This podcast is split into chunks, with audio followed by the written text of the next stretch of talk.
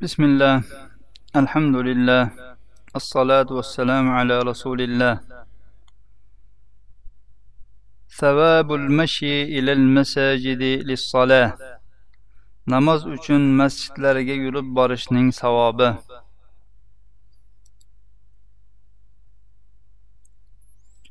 قال الله تعالى فاسعوا إلى ذكر الله وذروا البيع ذلكم خير لكم إن كنتم تعلمون alloh subhanahu va taolo juma surasining to'qqizinchi oyatida dedi allohning zikriga shoshingiz va bayni tark qiling mana shu sizlar uchun yaxshiroqdir agar biladigan bo'lsangizlar وعن أبي هريرة رضي الله عنه قال قال رسول الله صلى الله عليه وسلم من توضأ فأحسن الوضوء ثم خرج عامدا إلى الصلاة فإنه في صلاة ما كان يعمد إلى الصلاة وإنه يكتب له بإحدى خطوتيه حسنة وتمحى عنه بالأخرى سيئة. فإذا سمع أحدكم الإقامة فلا يسعى فإن أعظمكم أجرا أبعدكم دارا. قالوا لم يا أبا هريرة؟ قال من أجل كثرة الخطى رواه مالك وهذا لفظه والبخاري ومسلم. أبو هريرة رضي الله عنه رواية قلنا dedilar rasululloh sollallohu alayhi vasallam aytdilar kim tahorat olsa va tahoratni chiroyli qilsa so'ngra namozni qasd qilib chiqsa u namozni kutib turar ekan namozdadir. U uchun ikki qadamidan biriga hasana yoziladi biri tufayli undan bir sayya o'chiriladi. Sizlardan biringiz iqomatni eshitsa shoshmasin. Ya'ni yugurib shoshib bormasin vaqor bilan borsin. Sizlarni ajri buyukrog'ingiz hovlisi uzoqrog'ingizdir. So'radilar ey abu hurayra nima uchun bunday? Aytdilarki ko'p qadam tashlab kelgani uchun. Imom molik rivoyati bu lafz imom molikniki imom buxoriy va muslim ham bu hadisni rivoyat qilganlar. ولفظه في إحدى رواياته من تطهر في بيته ثم مشى إلى بيت من بيوت الله ليقضي فريضة من فرائض الله كانت خطوتاه إحداهما تحط خطيئة والأخرى ترفع درجة boshqa rivoyatlardan bir lafzda shunday kelgan ekanki kim uyida tahorat olsa so'ngra allohning uylaridan bir uyga olloh farz qilgan namozdan bir farzni ado etishlik uchun chiqadigan bo'lsa uning ikki qadamidan bittasi uning bir xatosini o'chirsa tushirsa ikkinchisi uning darajasini ko'taradi وعن عبد الله بن عمرو رضي الله عنهما قال قال رسول الله صلى الله عليه وسلم من راه إلى مسجد الجماعة فخطوة تمحو سيئة وخطوة تكتب حسنة ذاهبا وراجعا. رواه أحمد وابن حبان. وحسنه الألباني في صحيح موارد الظمآن برقم 357 abdulloh ibn amr roziyallohu anhudan rivoyat qilinadi dedilar. Rasululloh sollallohu alayhi vasallam aytdilar kim jamoat masjidiga boradigan bo'lsa bir qadam sayyani o'chiradi bir qadam hasana yozadi. Bu ketishda ham qaytishda hamdir. Imom ahmad va ibn hibbon rivoyatlari. Alboniy bu hadisni sahih mavoridul loman nomli kitobda uch yuz ellik yettinchi raqam bilan hasan sanaganlar. وفي الصحيحين من حديث أبي هريرة رضي الله عنه عن النبي صلى الله عليه وسلم والكلمة الطيبة صدقة وبكل خطوة يمشيها إلى الصلاة صدقة صحيحين دا أبو هريرة رضي الله عنه nabiy sollallohu alayhi vasallamdan rivoyat qilgan hadisda kelganki u zot dedilar shirin so'z sadaqadir namozga yurib borilgan har bir qadam sadaqadir وعن عقبة بن عامر رضي الله عنه عن رسول الله صلى الله عليه وسلم أنه قال إذا تطهر الرجل ثم أتى المسجد يرعى الصلاة كتب له كاتباه أو كاتبه بكل خطوة يخطوها إلى المسجد عشر حسنات والقاعد يرعى الصلاة كالقانت ويكتب من المصلين من حين يخرج من بيته حتى يرجع إليه. رواه أحمد وأبو يعلى وابن خزيمة. Uqbat ibn amir roziyallohu anhudan rivoyat qilinadi. Rasululloh sollallohu alayhi vasallam dedilar kishi poklansa so'ngra ya'ni tahorat olsa so'ngra namozni kutib tursa u uchun uning ikki yozuvchisi yoki yozuvchisi ya'ni yozuvchi farishta amalni yozuvchi farishta masjidga qarab har bir bosgan qadami uchun o'nta hasana yozadi. Namozni kutib o'tirgan odam xuddi namozda qoyim odamdekdir. U uyidan chiqqanidan tortib to uyiga qaytib kelgunicha namoz o'quvchilardan deb yoziladi. Ya'ni namozda turganlardan deb yozib qo'yiladi. imom ahmad abu yala va ibn huzayma rivoyatlari bu hadisni alboniy sahihul jamiyada to'rt yuz o'ttiz to'rtinchi raqam bilan sahih sanaganlar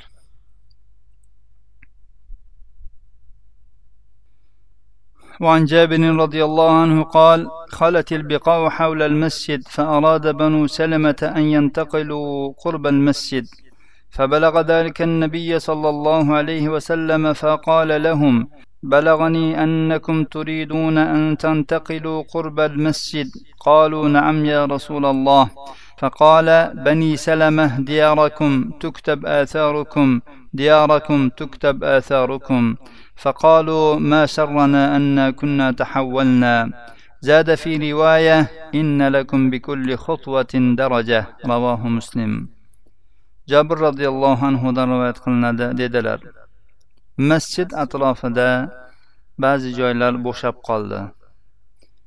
Shunda banu salama masjidga yaqinroq joyga ko'chib olishni istadilar xohladilar. Bu narsa nabiy sollallohu alayhi vasallamga yetdi.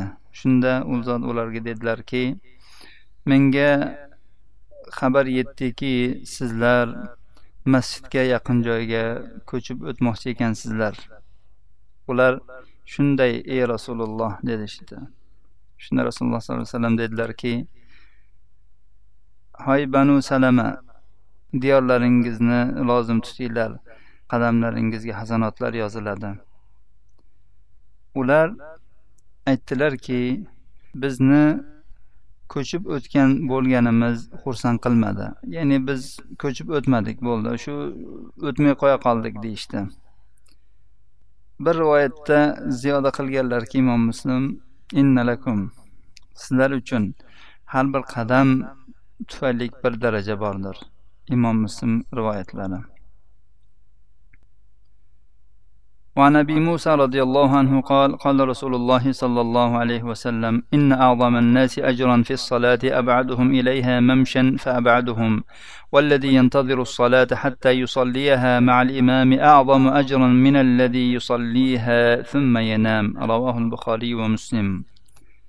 abu muso roziyallohu anhudan rivoyat qilinadi dedilar rasululloh sollallohu alayhi vasallam aytdilar odamlarning namozda eng ajri ulug'i ularning namoziga eng uzoqdan yurib keluvchisidir. Ya'ni qancha uzoq bo'lsa shuncha ajri ko'p undan ozroq yurganniki undan ko'ra ozroq. Namozni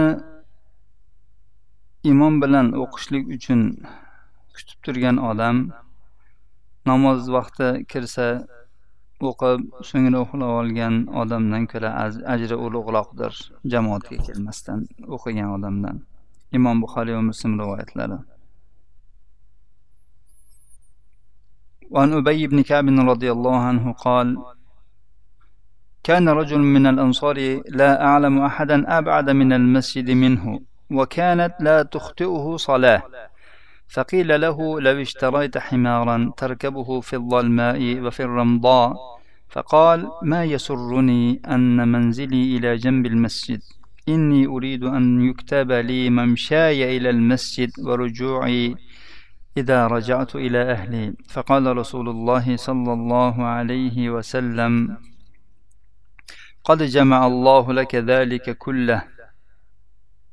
وفي رواية لك ما احتسبت. رواه مسلم ubay ibn kab roziyallohu anhudan rivoyat qilinadi dedilar ansorlardan bir kishi men undan ko'ra masjidga uzoqroq odamni bilmas edim u biror namozni qoldirmasdan kelardi unga aytildiki qorong'u zulmat kechalarida va kunning issiqlarida minish uchun bir eshak sotib olsangiz. U aytdiki mening manzilim masjidning yonida bo'lishi meni xursand qilmaydi. Men masjidga kelishim va masjiddan ahlimga qaytib borishimning hammasi yozilishi ya'ni men uchun ajr bo'lib yozilishini xohlayman.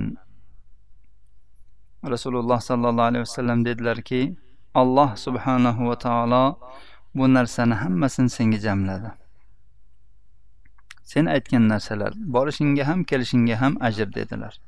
Bir rivoyatda kelganki sen uchun shu umid qilgan savobingdir. Imom muslim rivoyatlari. وعن ابي هريره رضي الله عنه ان النبي صلى الله عليه وسلم قال من غدا الى المسجد او راح اعد الله له في الجنه نزلا كلما غدا او راح رواه مسلم abu hurayra roziyallohu anhudan rivoyat qilinadi nabiy sollallohu alayhi vasallam dedilar kim masjidga borsa yoki qaytib kelsa masjiddan alloh azza va jalla u uchun jannatda har borish borganda va kelganda bir ziyofatni tayyorlab qo'yadi imom muslim rivoyatlari وعن علي بن ابي طالب رضي الله عنه ان رسول الله صلى الله عليه وسلم قال اسباغ الوضوء في المكاره واعمال الاقدام الى المساجد وانتظار الصلاه بعد الصلاه تغسل الخطايا غسلا رواه أبو يعلى والبزار بإسناد صحيح. وصححه الألباني في صحيح الجامع برقم 926 علي بن أبي طالب رضي الله عنه دروات رسول الله صلى الله عليه وسلم ديدلر بيت بيتلرنا طهارة نطلق لش. قدم لنا مسجد قلب إشلتش namozdan keyin namozni kutish xatolarni yuvib tashlaydi abu yalo bazzor sahih isnat bilan rivoyat qilganlar alboniy bu hadisni sahihul jamiyada to'qqiz yuz yigirma oltinchi raqam bilan sahih sanaganlar وعن ابي هريره رضي الله عنه ان رسول الله صلى الله عليه وسلم قال ألا أدلكم على ما يمحو الله به الخطايا ويرفع به الدرجات؟ قالوا بلى يا رسول الله. قال إسباغ الوضوء على المكاره وكثرة الخطى إلى المساجد وانتظار الصلاة بعد الصلاة. فذلكم الرباط فذلكم الرباط. رواه مسلم. abu hurayra roziyallohu anhudan rivoyat qilinadi rasululloh sollallohu alayhi vasallam dedilar men sizlarni olloh u bilan xatolarni o'chirib yuboradigan va u bilan darajalarni ko'taradigan narsaga dalolat qilib qo'ymayinmi? Ashoblar ha ey rasululloh dalolat qilib qo'ying dedilar. Shunda aytdilarki qiyinchilik mashaqqat paytlarida taholatni to'la qilish masjidlarga ko'p qadam tashlab borish namozdan keyin namozni kutish mana shu ribotdir mana shu ribotdir dedilar imom muslim rivoyatlari. Bu hadis avvalda ham biz bilan o'tgan. وعن أبي أمامة رضي الله عنه أن رسول الله صلى الله عليه وسلم قال من خرج من بيته إلى صلاة مكتوبة فأجره كأجر الحاج المحرم ومن خرج إلى تسبيح الضحى لا ينصبه إلا إياه فأجره كأجر المعتمر وصلاة على أثر صلاة لا لغو بينهما كتاب في عليين رواه أبو داود بإسناد حسن وحسنه الألباني في صحيح سنن أبي داود برقم 522 abu umama roziyallohu anhudan rivoyat qilinadi rasululloh sollallohu alayhi vasallam dedilar kim uyidan farz namozga chiqadigan bo'lsa uning ajri ehrom kiygan hojining ajrichalik kim zuho sunnatini o'qishga chiqqan bo'lsa faqat shu narsagina uni chiqaradigan bo'lsa uni o'rnidan turgizgan bo'lsa uning ajri umra qiluvchining ajridekdir namoz ketidan o'qilgan namoz o'rtasida lag'ov behuda so'zlar ishlar bo'lmagan namoz illiyinda yozilgandir. Abu dovud rivoyatlari. Buni shayx alboniy sahih sunan abi davudda besh yuz yigirma ikkinchi raqam bilan hasan sanaganlar.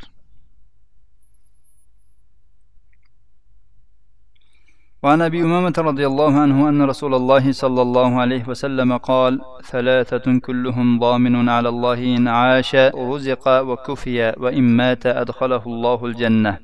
من دخل بيته فسلم فهو ضامن على الله. ومن خرج إلى المسجد فهو ضامن على الله. ومن خرج في سبيل الله فهو ضامن على الله. رواه أبو داود وابن حبان.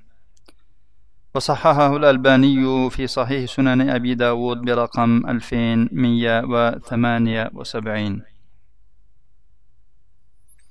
abu umama roziyallohu anhudan rivoyat qilinadi rasululloh sollallohu alayhi vasallam dedilar uch odamning hammasi allohning zimmasida kafolatlangandir agar u yashaydigan bo'lsa albatta u rizqlanadi va kifoyalanadi. Ya'ni alloh taolo uni kifoya qiladi. Agar vafot etadigan bo'lsa alloh taolo uni jannatga kiritadi. Kim uyiga kirsa va salom bersa u alloh taoloning zimmasida kafolatlangandir. Kim masjidga chiqsa u alloh taoloning zimmasida kafolatlangandir.